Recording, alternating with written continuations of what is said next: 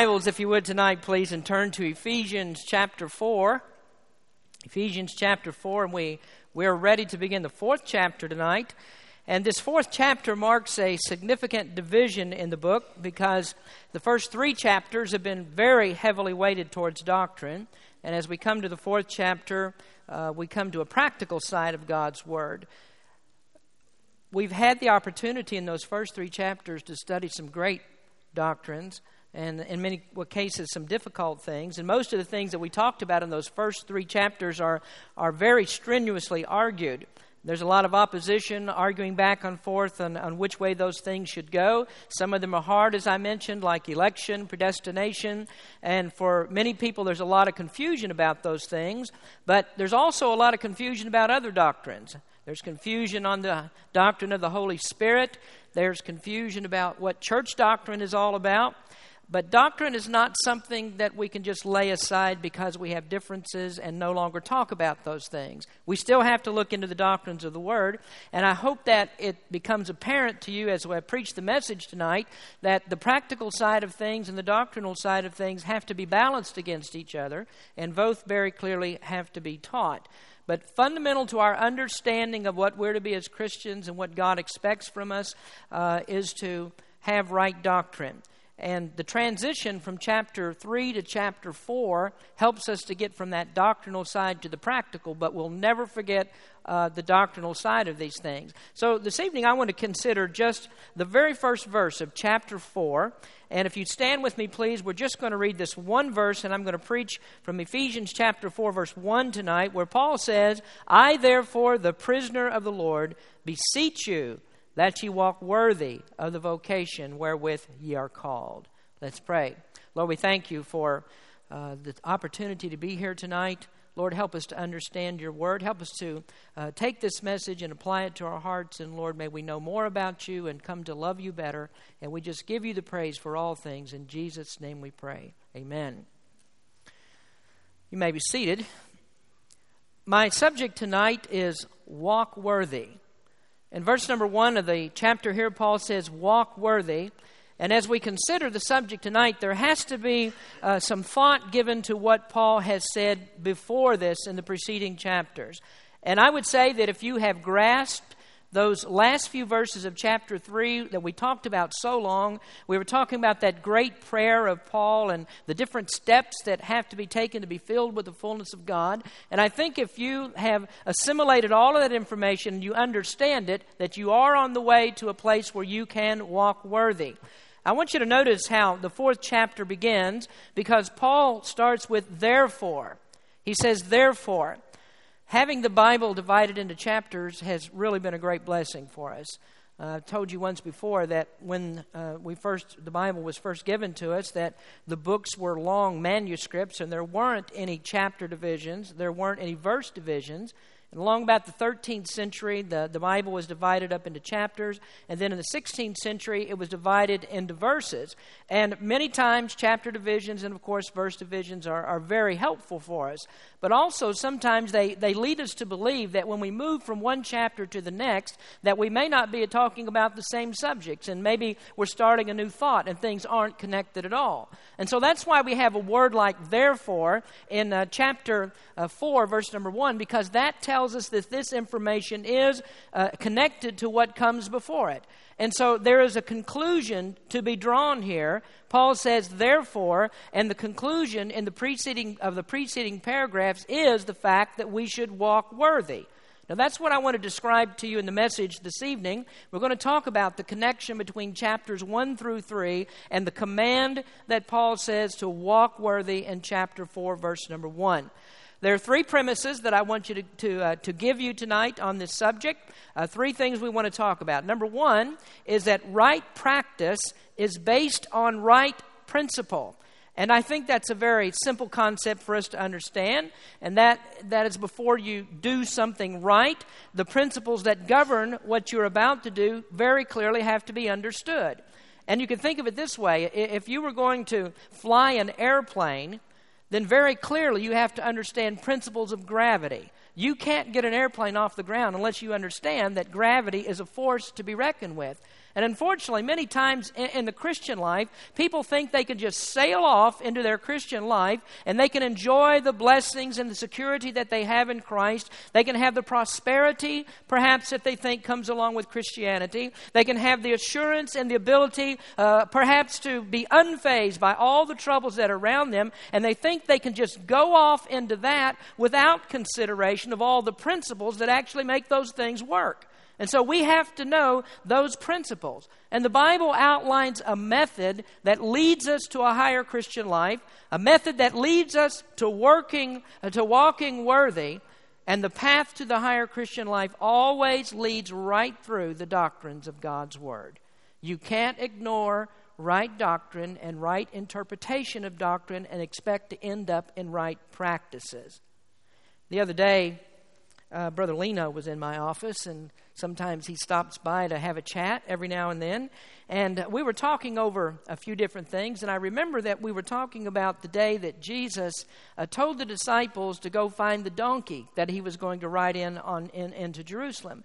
And Jesus told the disciples, He said, "You go find this donkey. It's going to be tied up in a certain place, and if there's anyone there who asks you why you're doing this, you tell them that the Lord has need of this." Well, sure enough, the disciples went to look for that donkey, and when they loosed it, when they tried to take it, there were some men standing there who inquired, What are you doing? And they said, The Lord has need of this. And without saying another word, they permitted the disciples to take that donkey. Well, Brother Lino commented about that. and He said, You know, that's amazing because Jesus knew that those guys would be standing there.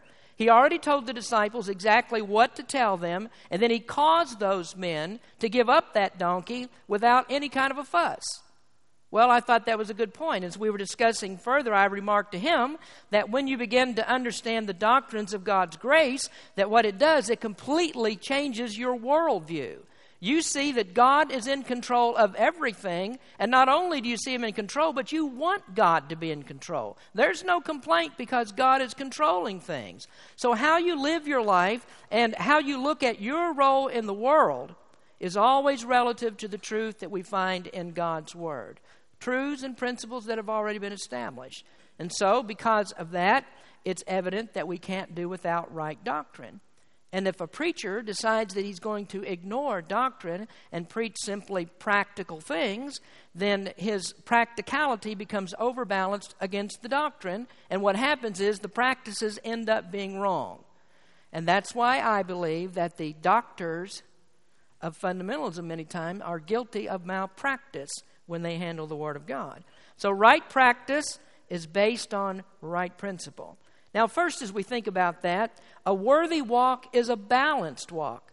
Because what can happen is that there's also the danger of overbalancing doctrine or being on the doctrinal side and not being balanced out with the practical side. And so there are many people who think that a monastery or going into a convent or secluding yourself in some kind of an enclave is the answer to this. And what you do is you just spend all of your time learning doctrine, you learn all the doctrines of God's Word, and you stay right there. But uh, the Bible teaches us that without applying the doctrine, we'll never be led to a higher Christian life. There has to be application of what we learn in order for us to walk worthy. And so the Christian life has to be a balance between these two things. You come to church to learn the doctrines of God's Word, you get the doctrinal side of it, but then it's your duty and obligation to go out and on your job and in your activities of life to implement the doctrines that you've learned. But one thing that you'll always learn about it is that you can't get to the practical side without going through the doctrinal. So some of you might wonder, well, why does Pastor Smith even think about starting a series on systematic theology? Why does Pastor Smith talk about election or predestination? Or why do I spend several sermons talking about uh, the church and all those different kinds of doctrine? And you might be bored by it all. I don't know. You might get bored by it. But if you don't get the teaching right here in the church, friends, you won't get it anywhere. If you don't learn the doctrine here, where are you going to learn it? And what's going to happen is that with the passing of one or two generations, the doctrines go along with it. And nobody knows about the doctrines anymore. And you know, friends, very sadly, that's happened to us. And that's, we notice that uh, the doctrines of Berean Baptist Church have really gone out of favor with some Baptists. Few weeks ago, when Brother Furman was here from Gospel Missions, I was talking to him about Harry Buer. Of course, Harry Buer is the one who founded this church. And I might also add that it was Harry Buer and not someone else who lately has tried to take the credit for it. But Harry Buer is the one who founded our church. And I was talking to Brother Rex about this, and, and I was asking him some different questions about how the General Association of Regular Baptist Churches started churches, uh, what their doctrines were, especially back in that time. And he told me that going back to that time, it would be very hard to find any Baptist preacher in the, in the GARBC who didn't believe in the doctrines of grace. But you know what's happened in the ensuing years? Those doctrines have been ignored and substituted for them is what we might call shields of brass. Now, once upon a time, Baptist people were holding up the shields of gold like, like Solomon had, but unfortunately, there's a new king behind the pulpit, and he holds up the shields of brass. But here's what we need we need a balance of right doctrine and practical Christian living in order to have right practice. Now, let me add this also to our understanding that a worthy walk is a separated walk. And that should be self evident because if Paul makes a statement that we're to walk worthy, then that must mean that there was a former lifestyle that we were walking in that wasn't worthy. There has to be a change here somewhere. Something has to be different about the lifestyle that we live now than the one that we had before we became Christians. And here's where some people go wrong and they say, well, okay, well, all this means is that you're to let Christ live through you. You're really not to do anything. You don't have to change anything, but Christ is going to come in and He's going to live through you. He's going to take over your life and He's going to do everything that He wants to do through you. But I want to explain something to you about that. Uh, actually, we're talking here about the doctrine of sanctification. And in sanctification, there is a sense when it, that it is an instantaneous process. And that is when you become saved, God claims you as His own. You become separated to Him. You're holy in that sense. You belong to Him, and you'll always be ch- God's child. And when you talk about that, you're speaking about positional sanctification. But most of the time, when the Bible speaks of sanctification, it's not talking about positional sanctification, it's talking about our practical sanctification. And that is what we call progressive sanctification.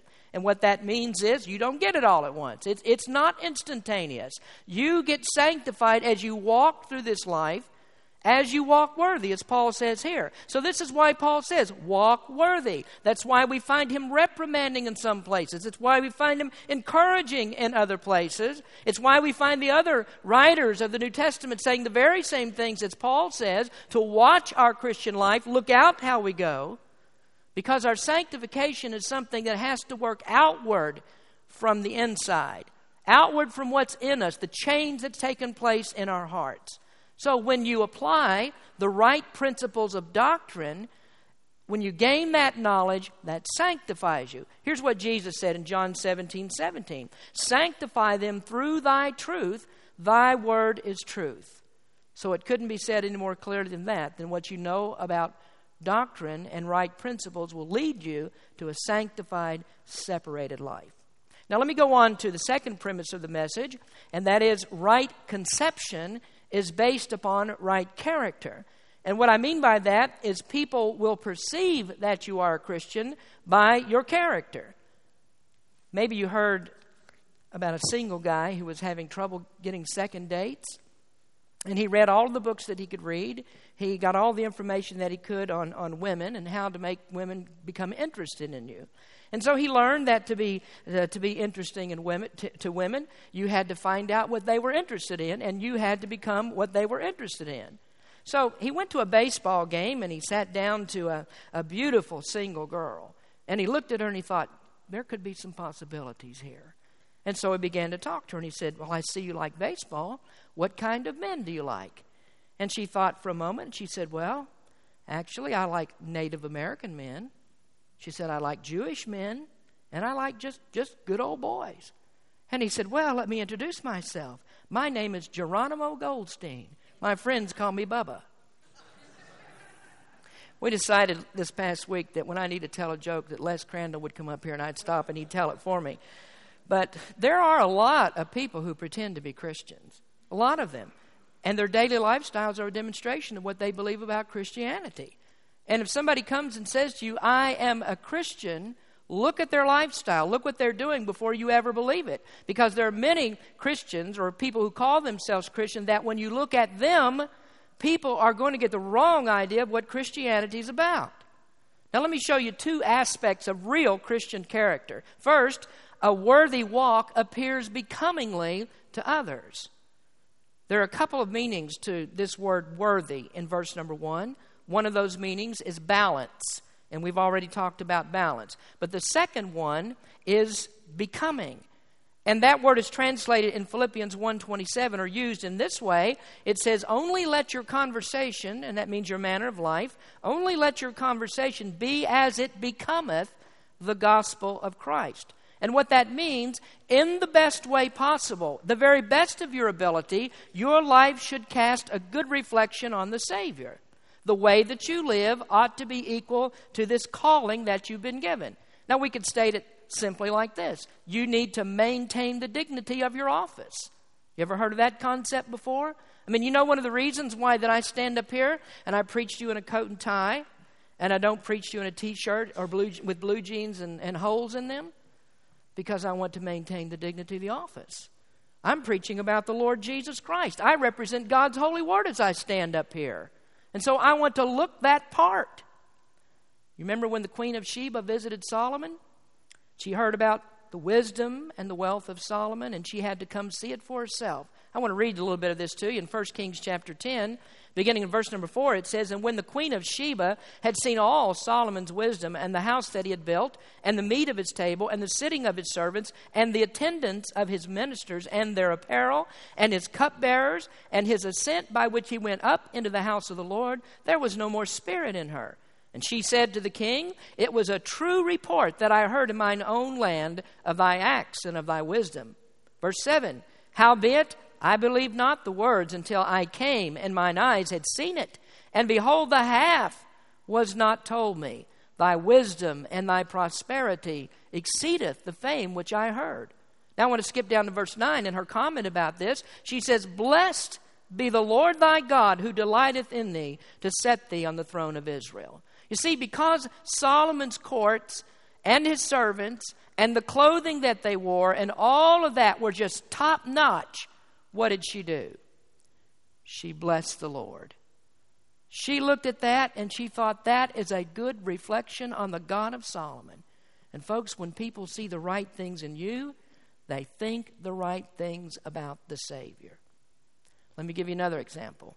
And this one we have right here in, in our congregation tonight. You know, I walk down here, and there's two little boys right here. One's conked out right now. Two five year old boys. Here's another one almost asleep over here. But these little fellows, you know, they come to church and they sit here, and I never heard a peep out of them. Who is reflected in that behavior? Somebody say something? Their parents are reflected in their behavior. And if they misbehave, who is that reflecting on? Uh, once again, their parents. You know, I, I love this, this quote from Martyn Lloyd-Jones. I put it on your listening sheet tonight. He said, The honor of the family is in the hands of the child. Did you know that children have more power than you can possibly imagine? These are just children, they're just little kids. But what people think about Brian and Brett has a whole lot to do with how those children act. And you know what they think? They think, wow, they must be pretty good parents. They're good parents. Look at the way their children act. Now put the spiritual application to it. You're God's child. And when you act like God's child, what do people think? What an awesome parent God must be. Look at this God that they serve. And so it all reflects on the Lord Jesus Christ. So the honor of God's family is also in the hands of his children.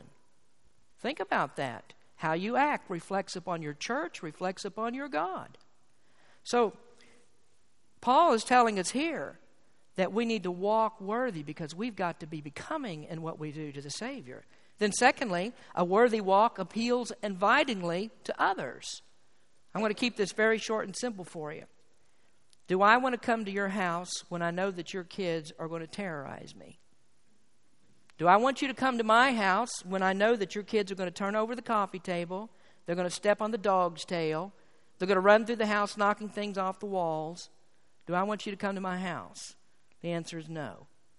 I remember when I was a kid, my, my dad, oh, my dad knew, I think, every Baptist preacher in America. And half of them had been in our home at one time or another. And I remember uh, especially or specifically one preacher's kid that I hated to see come to our house. I knew when he came to our house that, that I mean, he was a whirlwind. He was going to play with my toys and they would get broken. And he was going to ride my bike and he was going to wreck it. I mean, it happened every time. And so I hated to see him come. There was nothing that made me want him to come to our house and nothing that made me want to go to his house. And you know that's true of Christians? It really is. The way Christians act sometimes is there's nothing that causes people out there to want to come to our house. And when you go to visit them and you ask them to come to our house right here at Berean Baptist Church, hopefully it's not bad here, but they think, why? What's attractive there for me? I see the way that you act, I see what your life is. Why would I want to do that? And they're not interested at all in coming to our house. So here's what we need to understand, folks, and you need to get this because you may not agree with me on it, but your salvation is not just for you. Your salvation is for everybody. And I don't mean that everybody's going to get saved because you're saved. What I mean is that God has left you here to be an example of His handiwork. And that's how we ought to live. Now, much of the time, of course, when we're speaking about Scripture, we go back up here to Ephesians 1, verse 4, and we emphasize the first part of the verse, and it says, And according hath chosen us in Him before the foundation of the world. And we get into our election and our predestination and trying to understand how all that works, but then we forget about the last half of the verse. And the last half says that we should be holy and without blame before Him in love. And so, this is what walking worthy is it's to be a good reflection on our Savior. So, our lives appear becomingly to others.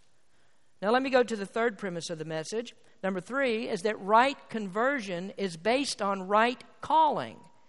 Paul says, I, therefore, the prisoner of the Lord, beseech you that you walk worthy of the vocation wherewith ye are called. And the question I think that needs to be asked as we read that is who called whom?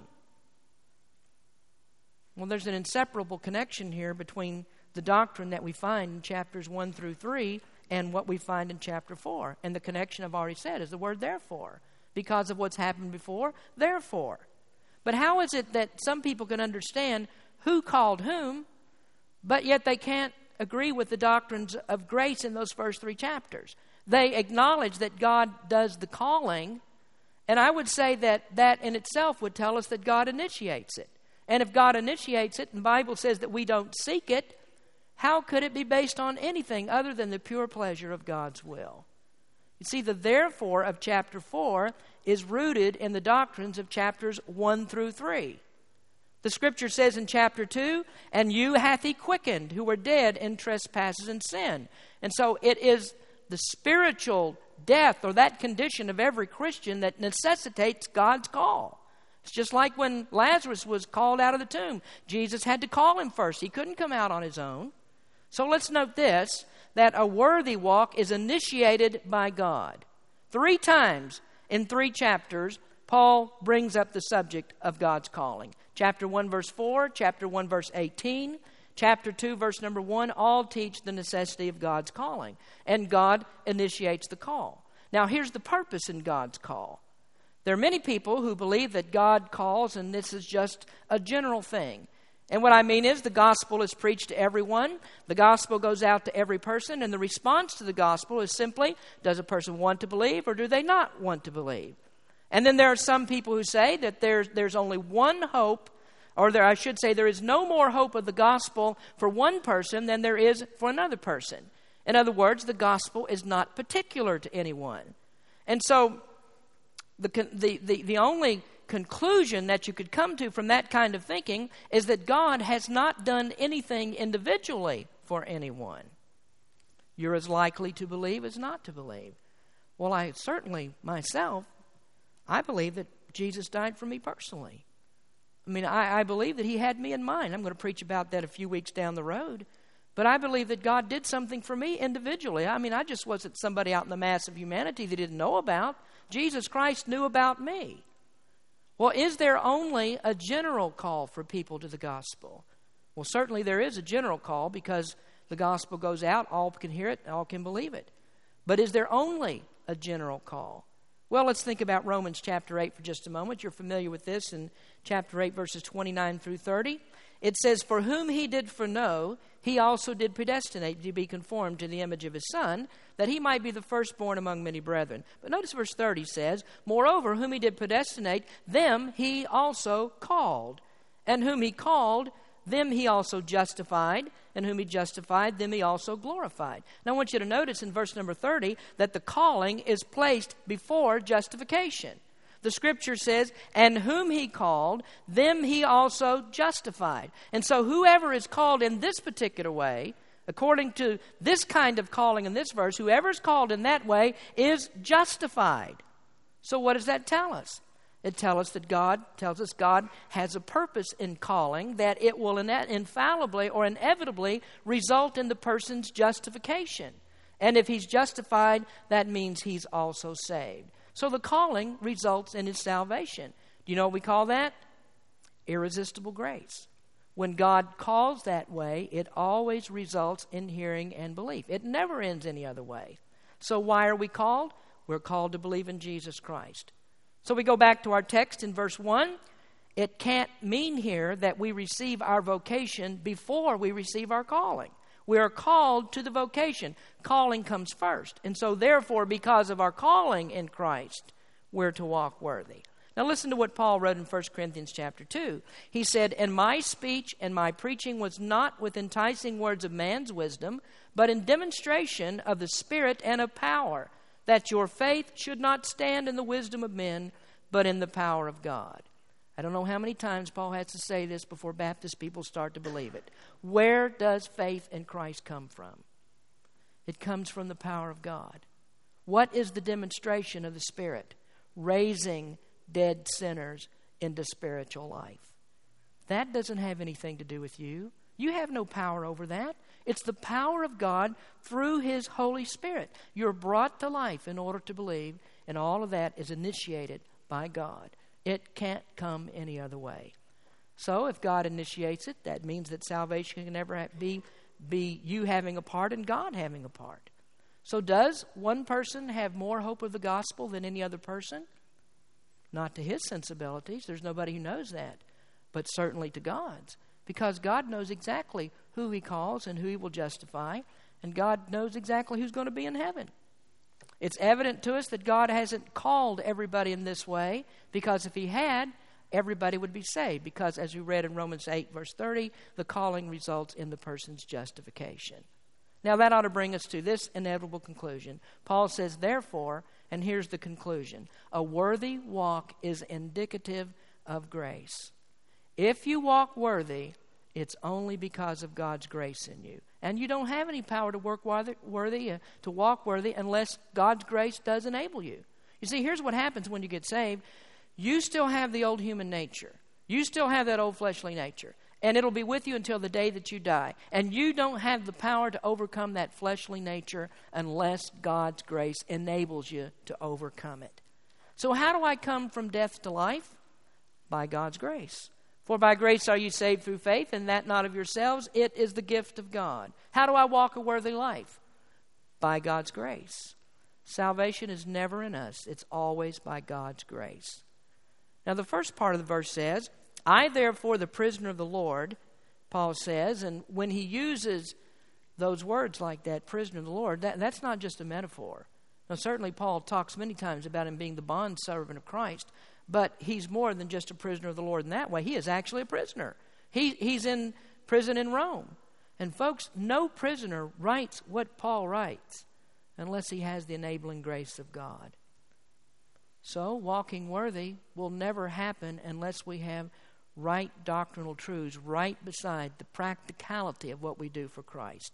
Let me close the message tonight by quoting from James Montgomery Boice. He said, Doctrine without practice leads to bitter orthodoxy. It gives correctness of thought without the practical vitality of the life of Christ. Practice without doctrine leads to aberrations. It gives intensity of feeling, but it is feeling apt to go off in any and often wrong direction. What we need is both, as Paul's letters and the whole of Scripture teach us. There's great danger in taking the Scriptures out of context. Do you wonder why I preach verse by verse through the book of Ephesians? Why do I preach verse by verse through the book of John? Because of context. When you take God's Word out of its context, all kinds of wrong practices result. So we study the Word of God, I think, as God intended us to study, chapter by chapter, verse by verse, keeping all of God's principles and all of God's words in its proper context. Doctrine out of context leads to wrong practice. So, Paul's invocation to us walk worthy, walk as it becomes the Savior. Let's pray. Lord, we thank you for your word. We ask you, Lord, you help us to understand these things better. Our dependence is all upon you and none of ourselves. There is just nothing that we can do for ourselves. We thank you, Lord, for your grace, and may we understand very clearly that all glory belongs to you. Blessing this invitation tonight. Speak to our hearts. Draw us close. In Jesus' name we pray. Amen.